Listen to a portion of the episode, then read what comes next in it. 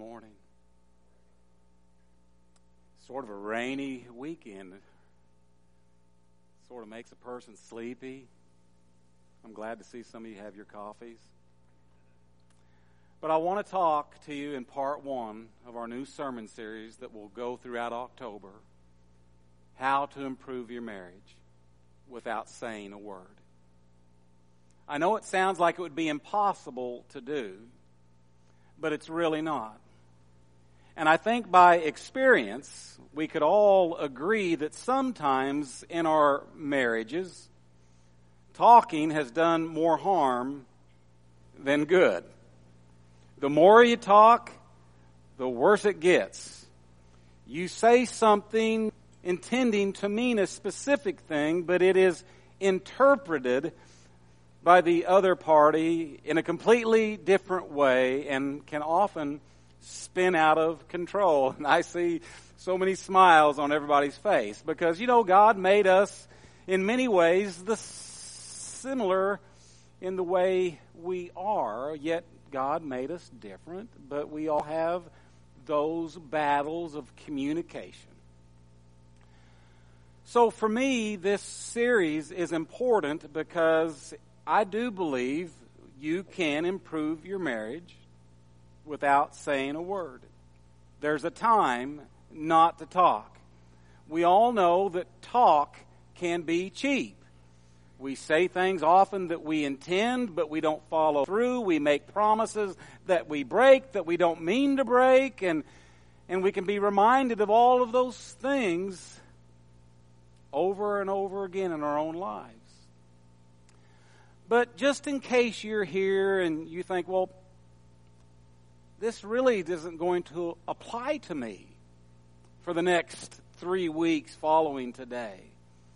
Yes, it does. It doesn't matter if you are single.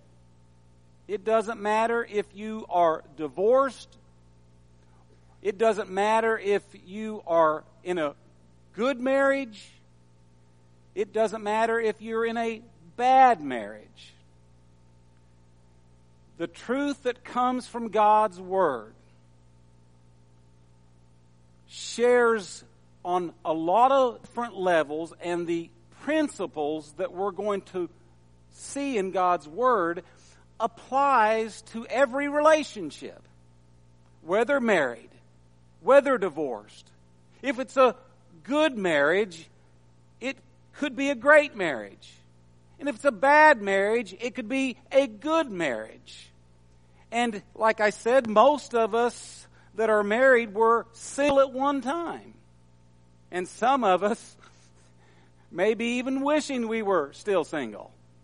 I'll never forget the wedding device from this elderly lady. Her granddaughter just couldn't find her self esteem in herself and wanted to be married. I need somebody. And she said to her, It's better to be home alone than to be home wishing you were alone.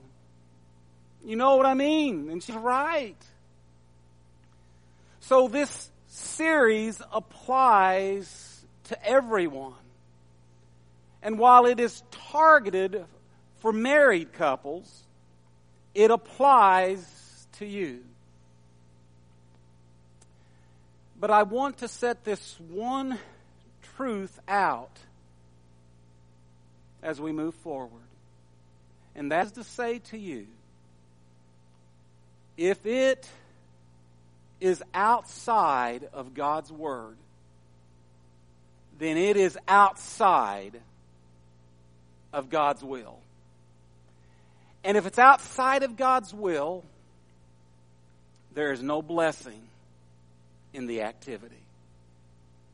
And that is true in absolutely every relationship. If we are living in a way, doing something that's outside of God's Word, then it's outside of God's will. And if it's outside of God's will, it's not going to be blessed. Now, the fact is, most people want good relationships. They want good relationships with moms and dads, grandparents, their brothers and sisters, especially in marriage. We want good relationships. We want them to be successful. And yet, so often, we don't live out the spiritual principles in God's Word to allow those relationships to thrive. And so this morning, especially to the single, don't feel like a second class citizen. If you're single, don't feel like something is wrong with you. I, I hear that a lot. Usually, as we do the annual celebrating love and marriage, okay, you're doing something else for those couple that are married. What about us people out here that are single? Well, the fact is, I just want to say, biblically speaking, there is a blessing, a spiritual giftedness from God for many who are single. Look what Paul says in 1 Corinthians 7. But I wish everyone were single, just as I am. Yet each person has a special gift from God, one kind or another.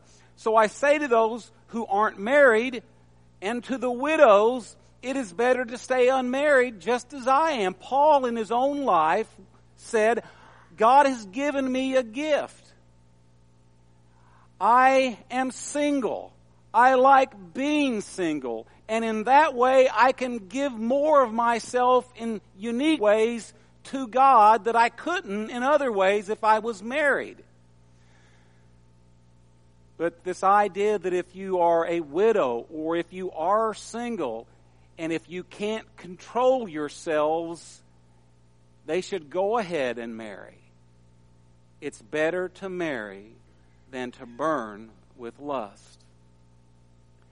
Do you see what God starts to bring out through the scripture, especially as you look at relationships, marriage or being single or being a widower or a widow?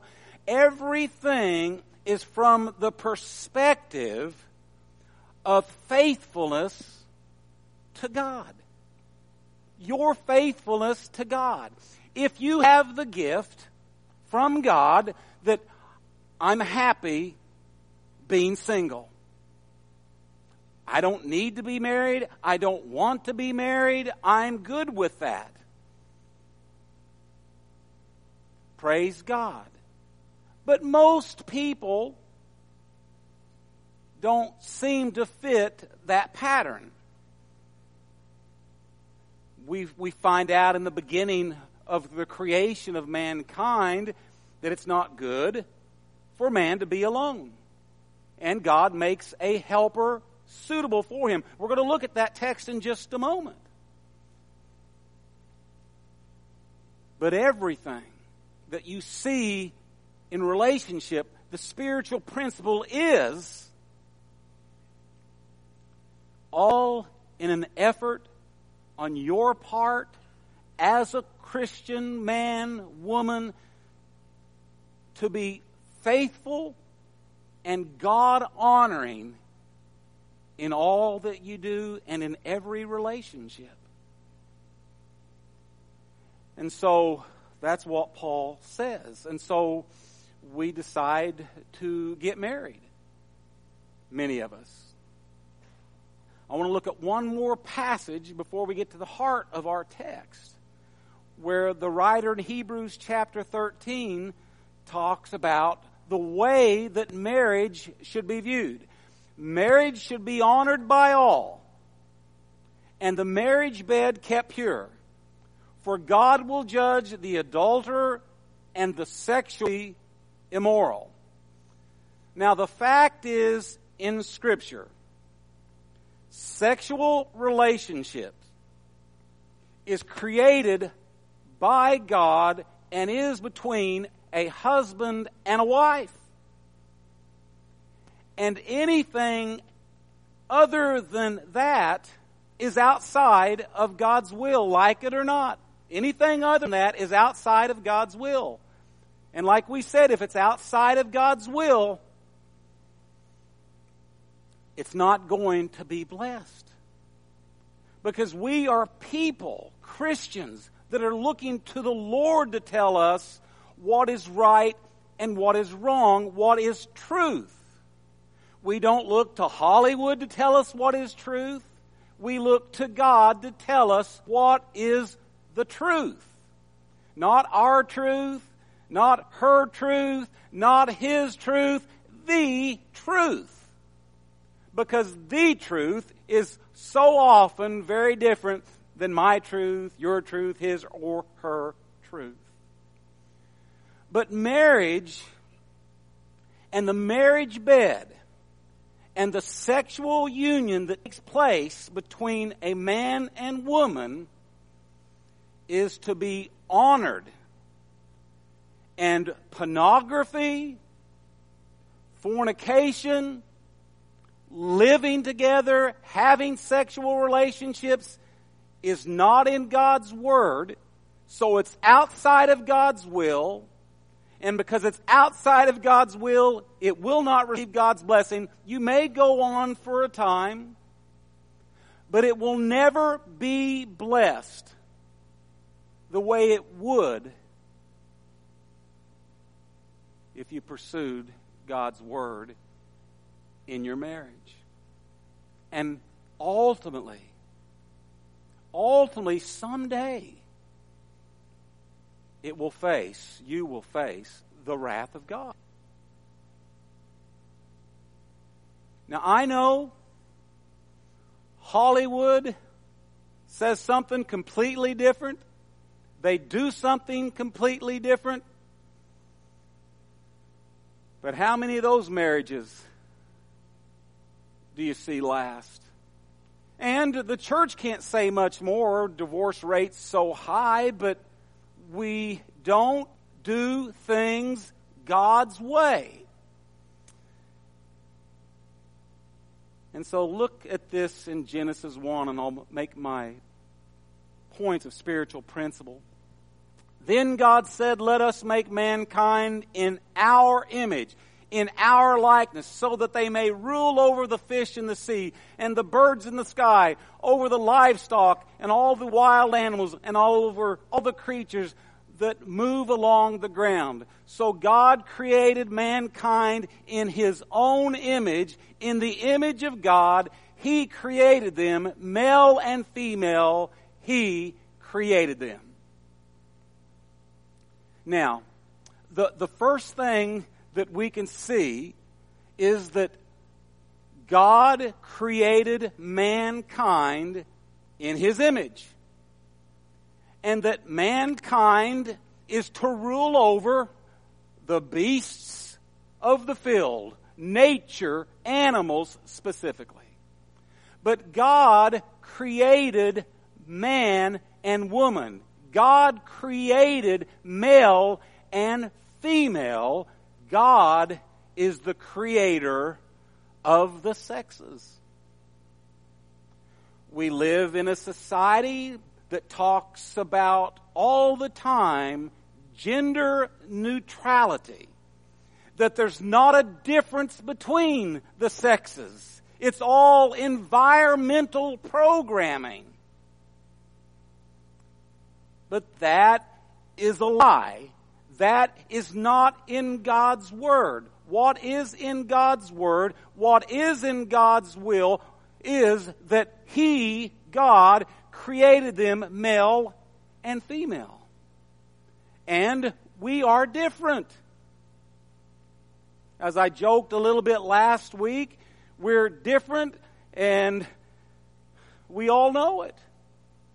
Just at the level of the plumbing. We're different. Anatomically, we're different. It's true. It's got nothing to do with environmental programming. It has everything to do with the creator of heaven and earth creating mankind. Male and female, and it starts with the plumbing. Now there is all kinds of surveys that talk about the differences in gender. All kinds.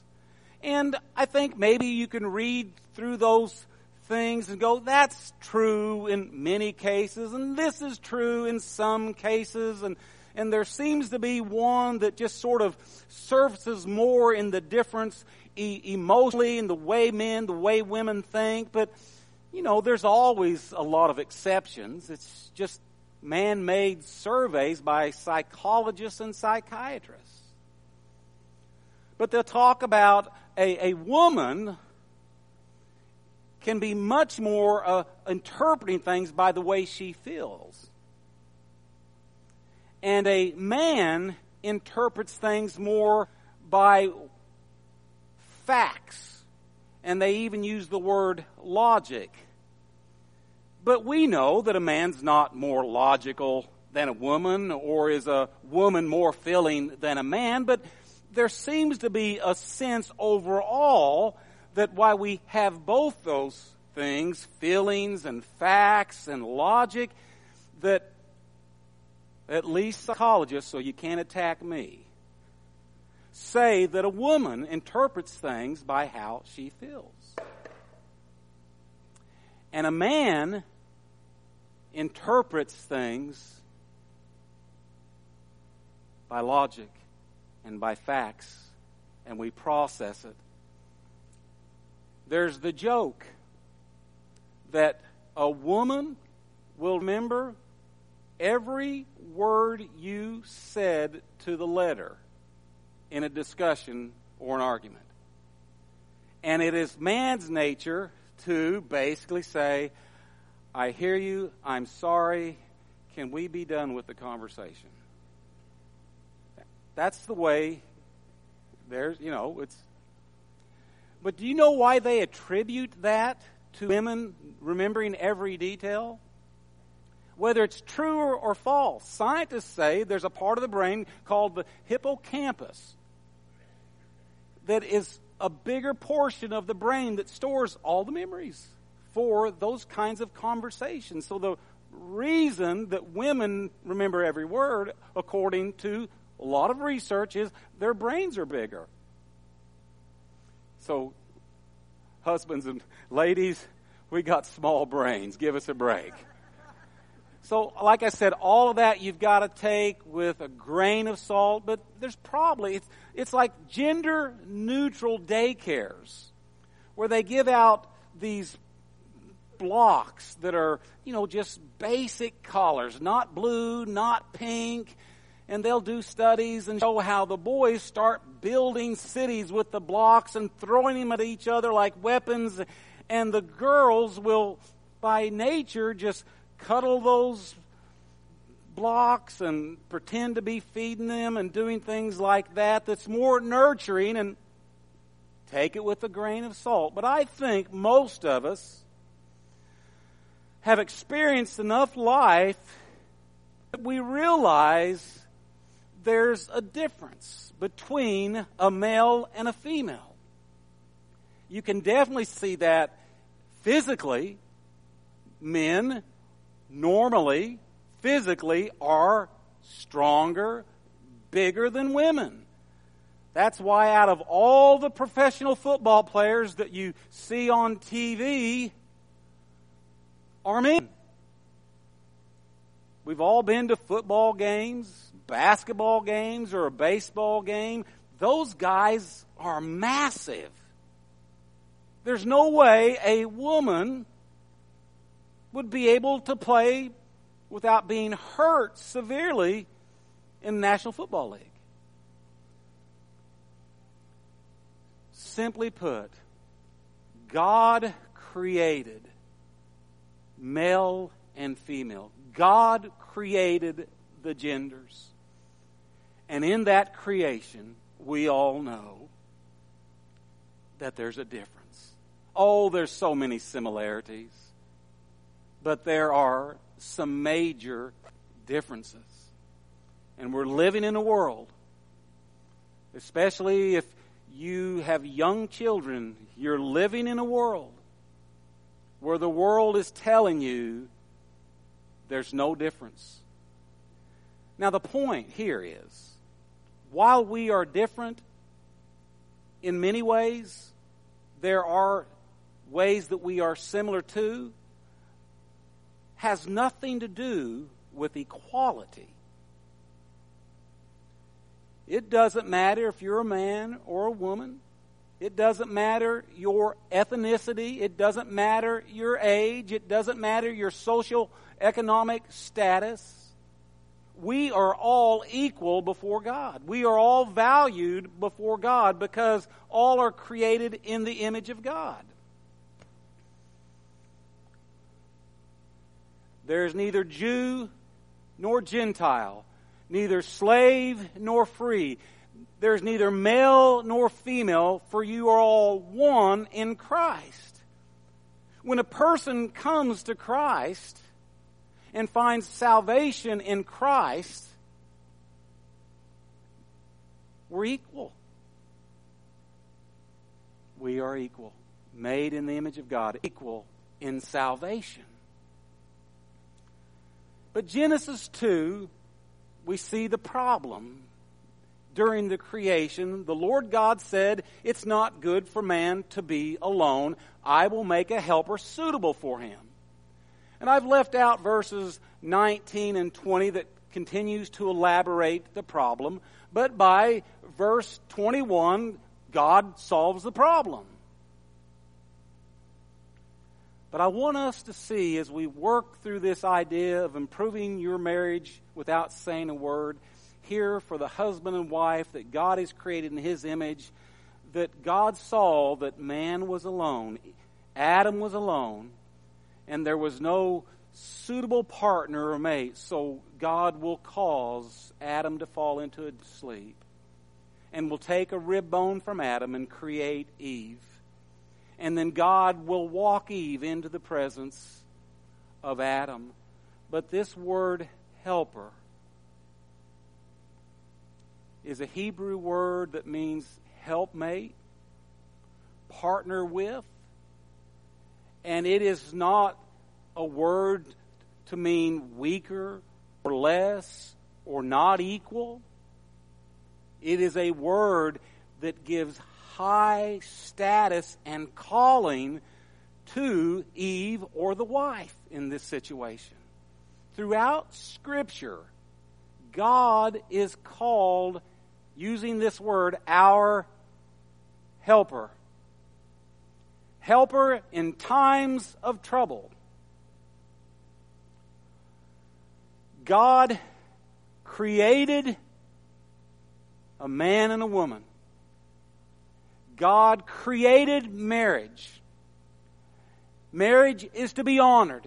It is a holy institution. Marriage is a sacred creation. Most marriage license in my time period, holy matrimony. No more. It's not on there. And I sign marriage license all the time. It's, it's gone. Used to be that marriage was honored God's way, sacred, holy, set apart, and honored. Because when the wedding license was signed, it would have groom, bride, or husband and wife and they would sign, and their witnesses would sign, and the minister would sign. Not anymore. That's gone. Now it is simply spouse. Spouse. The Lord said, It's not good for man to be alone, and I will create a helper that's suitable for him that will be by his side. That is the imagery of the rib bone being taken from Adam while he's asleep. Bone of my bone and flesh of my flesh. We'll see that as this verse ends in just a moment. So God calls the man to fall into a deep sleep, and while he was sleeping, he took one of man's ribs and then closed up the place with flesh. Then the Lord God made a woman from the rib he had taken out of man, and he brought her to the man rib comes from your side. God creates Eve, creates woman from that rib bone taken from man's side. And then God himself, the heavenly father, walks Eve down the marriage aisle into the presence of Adam and he gives away the bride. And the bride stands beside her groom. And they help each other in life. They help each other in hard times, difficult times. We say in wedding ceremonies, for better, for worse, for richer, for poorer. And yet, we live in a culture of an increasing 50% and higher divorce rate, even in the church.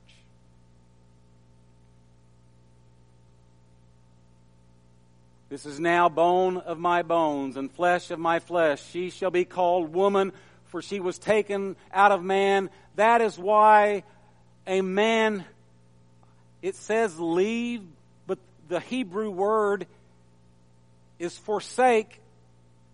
It's a, it's a stronger word, forsake. They, they, it means the same, leave, but, but forsake gives you a little bit more seriousness to what's happening in these marriage vows and covenants that are being formed for this reason. A man will leave his father and mother and be united to his wife, and they will become one flesh. God takes the one Adam and makes two, Eve. Then God takes the two and makes them one. The two will become one flesh this June 9th, not 10th, the 9th, 35 years of marriage. And if you put the five years of dating through high school, almost 40. I sit here and think, wow, 35 years of marriage, that's great. And then I look back here at Dave and Doris Zayer, 64 years of marriage. And they said, look at you and said, that's not long enough. Church, what I want us to see here is whenever you get married, that covenant, you are saying to one another, and yes, even God, because it's in God's Word, that I am, we are turning our back in some senses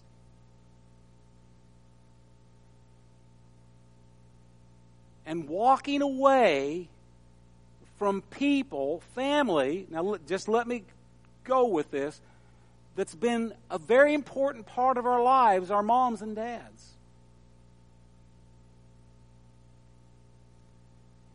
And in the forsaking or leaving the mom and dad, we are saying that you, husband, you, wife, are more important to me than any other relationship I have. And do you hear me on that? You've had important relationships.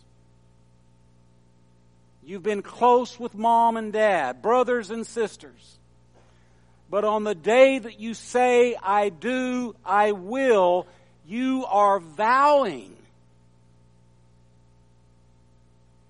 in those ceremonial words that He comes before everything. She becomes, comes before any other.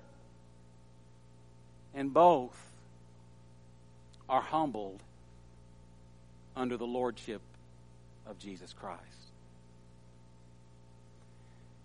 And you see so often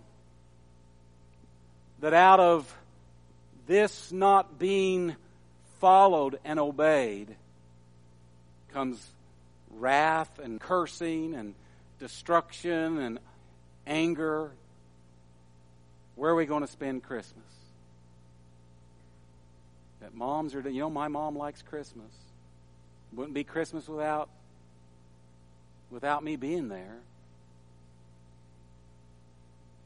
Or parents and everybody starts getting in the middle of the relationship and because we've not got in our minds he comes first she comes first whatever we work out that's the way it is. We don't want to hurt anybody else's feelings but we as a couple we've got to make the determination. And anybody tries to make us feel guilty we're just not having any of it. Not having any of it and we all fell in this area and struggled throughout our lives but there's nobody i know in my life that I love more than my wife. Someone might say, What about your kids? Well, I, I love my kids. Yeah, it's a different kind of love, yes. But I love my wife most. Most. Because I, according to God's will, have left everything to say, It's you. And yes, we feel that we all let each other down. And in marriages, I see all the time being reminded of the failures, thinking you might have got through a failure only to be reminded as it's brought up again and again and again, and trying to change the person to be what you want them to be, as if you can argue them into being what you would want them to be, do what you would want to do. So God is the creator of the covenant of marriage. He is the creator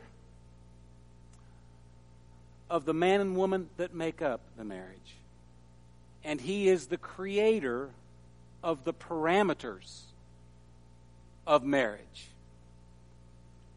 And whenever we live outside of those parameters and without outside of the spiritual truths, we have the biggest problems. And things go so long and so many years and fester, fester, fester. Uh, Andrew and Jen, where are you guys at? Are you, oh, you guys are downstairs working with our youth. Just married Andrew and Jen, Yoli and Young. I don't see them today. They're in Vietnam. That's right. I see young couples all the time come in for premarital counseling. And like I've told you before, we've got premarital counseling so backwards. Premarital counseling is to see should we get married. Make sense? But premarital counseling for most is just a formality. We're going to go through it and you're going to marry us. We, we, have got it wrong. James Dobson was right 20 years ago. We spend 100 hours getting ready for the wedding and about three hours on average getting ready for marriage. And we wonder why we have problems. We wonder why our marriages aren't kingdom marriages.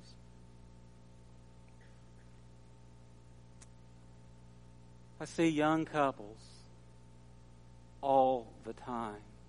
They come in, eyes are sparkling, big smiles on their faces holding hands as they're sitting there in the chair beside each other in love,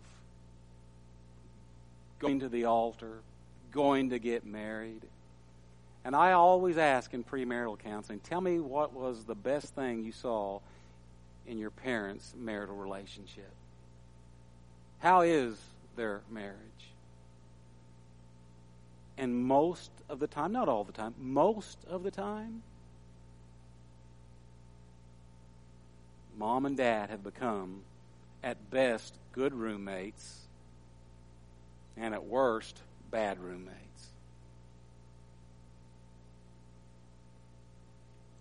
That's sad. It is sad with the people of God in the church. Marriages mimic the marriages that are in the world. Why that? And I'm getting to that because the point of how you improve your marriage without saying a word is coming up. But let's continue to work through this. So in Ephesians, the great passage of Scripture, along with First Peter, deals with marriage. I want you to look because there's actually three, four words that that are really important. First, submit to one another out of reverence for Christ. Whenever I started working on this about three months ago, and I was looking at this passage of Scripture, and back in the 70s, at least that's when I heard it, you heard the word joy, and it was an acronym used for Jesus, others, and yourselves. Who remembers that? Jesus, others, and yourselves. That's how you find joy. Put Jesus first, others second, and yourself third. And that's, there's some good principles there. But you know how we've done it in marriage? We put ourselves first. I'm saying Christians put themselves first, Jesus second, and others third.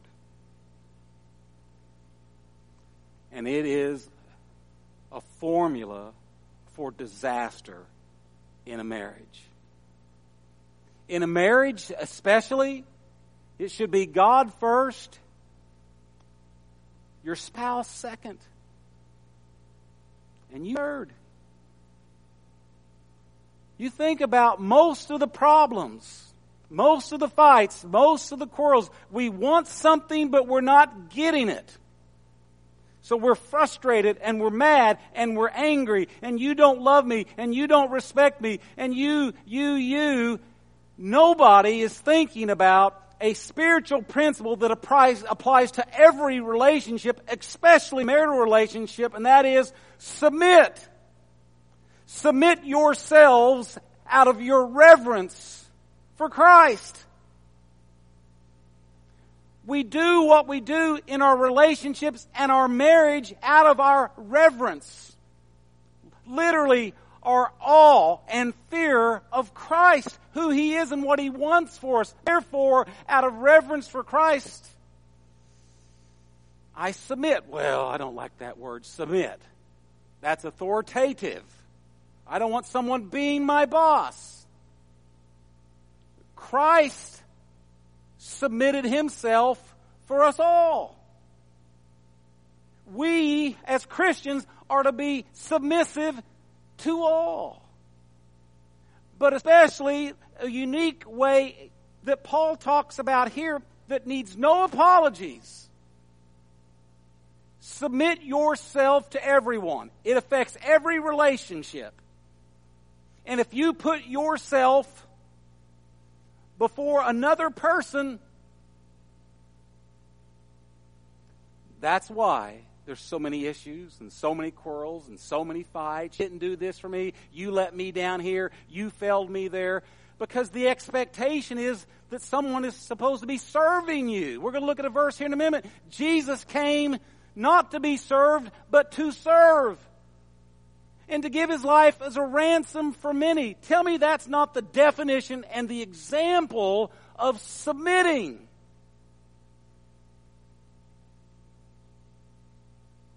Here's what the word literally means. Both meanings are true, but the first is the word was a Greek military term meaning to arrange troop divisions in a military fashion under the command of a leader. So you, you join the military, you go to boot camp, they send you somewhere to be in service, and you're put under the authority of other leaders. And you sort of willingly chose to do that when you signed up, but you might not willingly like who you're under. And you probably, in some cases, wouldn't willingly put you under that captain or that sergeant, but this is the military meaning. But look at the non military meaning. In non military use, it was a voluntary attitude of giving in, cooperating, assuming responsibility, and carrying a burden. So, this text, with this word submit, that we are to do for everyone as we look at Christ, the great example, but especially in the lives of our marriages as husband and wives, you can't get away from the fact that wives, submit yourselves to your own husbands as you do what? To the Lord. The Lord is first in your life, wife.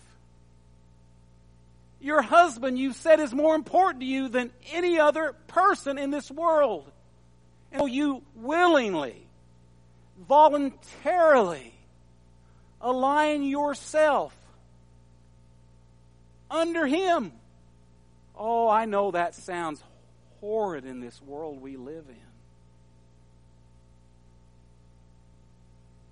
And I know that a man or a woman in any circumstance can absolutely abuse what I'm saying. My grandmother and grandfather had 53 years of marriage. He never asked her what kind of car he was going to buy. He just went out and bought it. When it was time for a new couch, he just went out and bought the couch and brought it in. She liked it. She liked it. If she didn't, she didn't. But she didn't even have her driver's license. She couldn't go anywhere without him. I'm not talking about that kind of stuff, but I am saying there's a spiritual principle here that about the time you say, Oh, my wife, yeah, the woman's got to submit to the husband, she's got to voluntarily align herself under her husband. Well, the previous verse has already told us we submit to everyone. We all voluntarily are aligning ourselves under each other so that what is best for them in their spiritual progress to draw closer to the Lord is accomplished. And yes, either or can abuse it and taint it. And that's normally what happens because we are not in reverence to Jesus Christ. I would say most every marriage could be made a great marriage, at least a good marriage, if those espousing to be followers of Christ lived in reverence to Christ but we don't. And then we think, can we do this marriage series? Can we watch this video series? Can we read love and respect? Can we go through the five love languages? Because my love language is I'm a giver. I give you things. And you should know that I love you. But, oh, we just found out getting a gift isn't your love language. Yours is intimacy. You like to hold hands and talk and walk and have.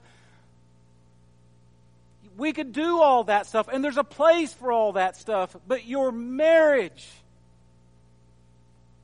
can improve, be made what God wants it to be without you saying one word. Your relationship with a boyfriend or a girlfriend, a mom or dad, has the potential to be improved if you will just, as a Christian, out of reverence for your Lord, serious tone, submit.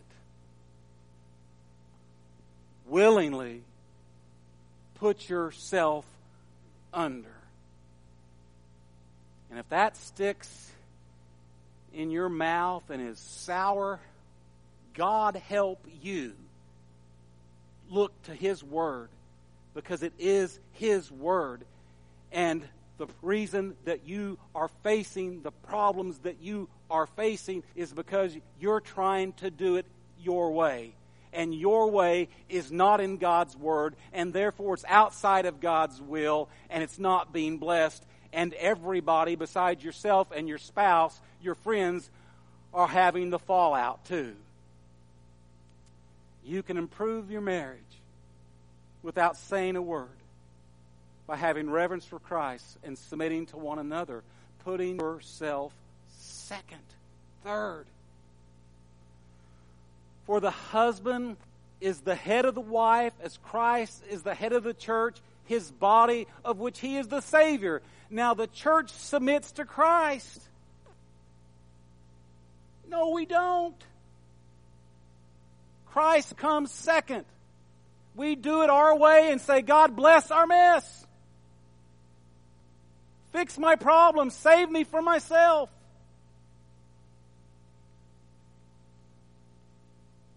I want your marriage to be everything that God wants it to be. And I've got to experience that for so many years that sometimes I take it for granted until I have premarital or marital counseling. And then I'm more serious about, I really need to be thankful for what I've got here. I need to pick some flowers along the road when I go home, or I've got to do some more things, leave a note here and there, do some things, but don't talk. Just, just do them. We, we talk things to death. We talk ourselves into the ditch. We talk ourselves. Just do it. Just do it. Quit talking and just do it. But start out of reverence for Christ. Start with, Lord, I love you with all my heart, with all my mind, with all my strength, with all of my soul. You are first in my life. I'm surrendered. I give it all to you. It's easy for me to bow down and submit to your lordship in my life and whatever station life we are in, knowing that we are equal before God, that we are all loved by God, that God has a special role for us in His creation, we find that place and we live it out with joy and happiness. And if someone abuses it, shame on them. In Malachi chapter 2, we learn that men were marrying women and their lives were helter skelter and disasters, and they're going to the temple and they're crying, it says. And the priests were crying, Oh God, you're not hearing us. Oh God, you're not answering our prayer. What's going on? God said, I was there on the day that you got married.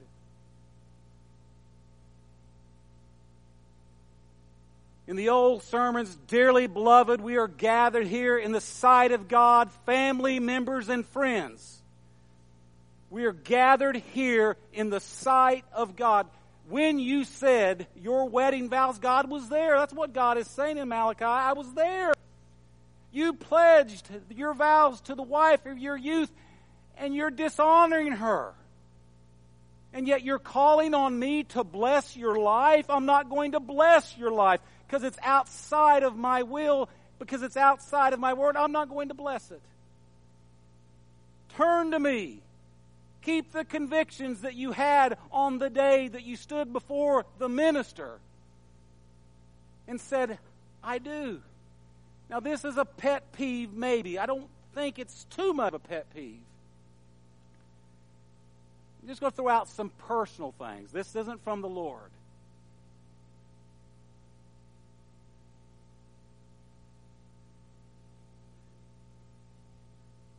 Weddings it doesn't matter really what venue you get married an apple orchard, a grape orchard, right?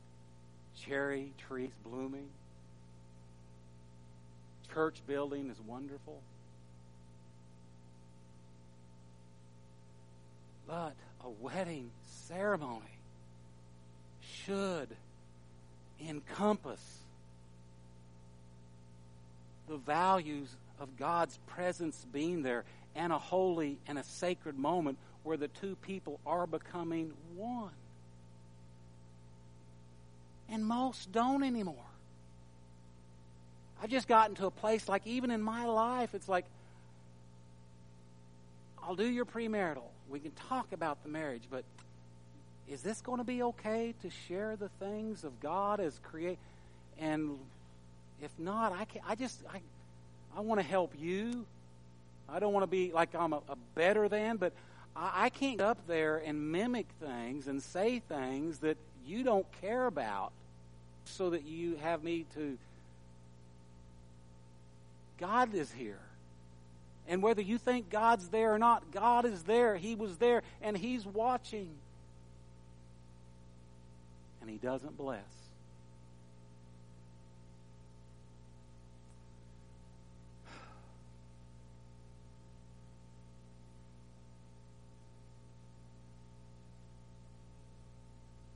After all, no one has ever hated their own body, but they feel and they care for the body just as Christ does the church. For we are all members of his body.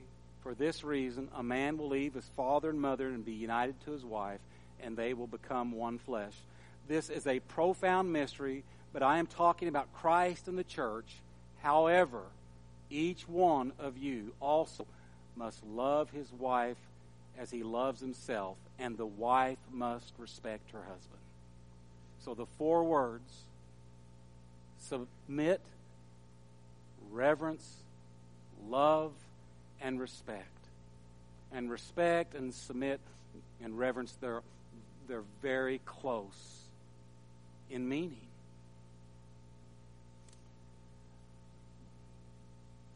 Husbands, Paul says, love your wives as Christ loved the church. Christ laid down his life for the church. Right? Didn't he die for the church to be created? He, he, he sacrificed himself. Husbands,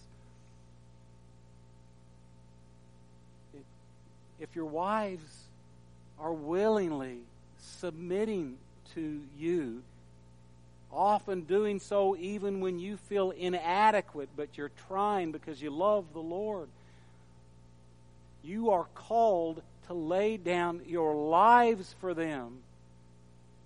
That don't take anything in terms of words. It just takes laying down your life for them, sacrificing for them, doing for them, putting their needs ahead of your needs. Just as the Son of Man came not to be served, but to serve and give his life as a ransom for many.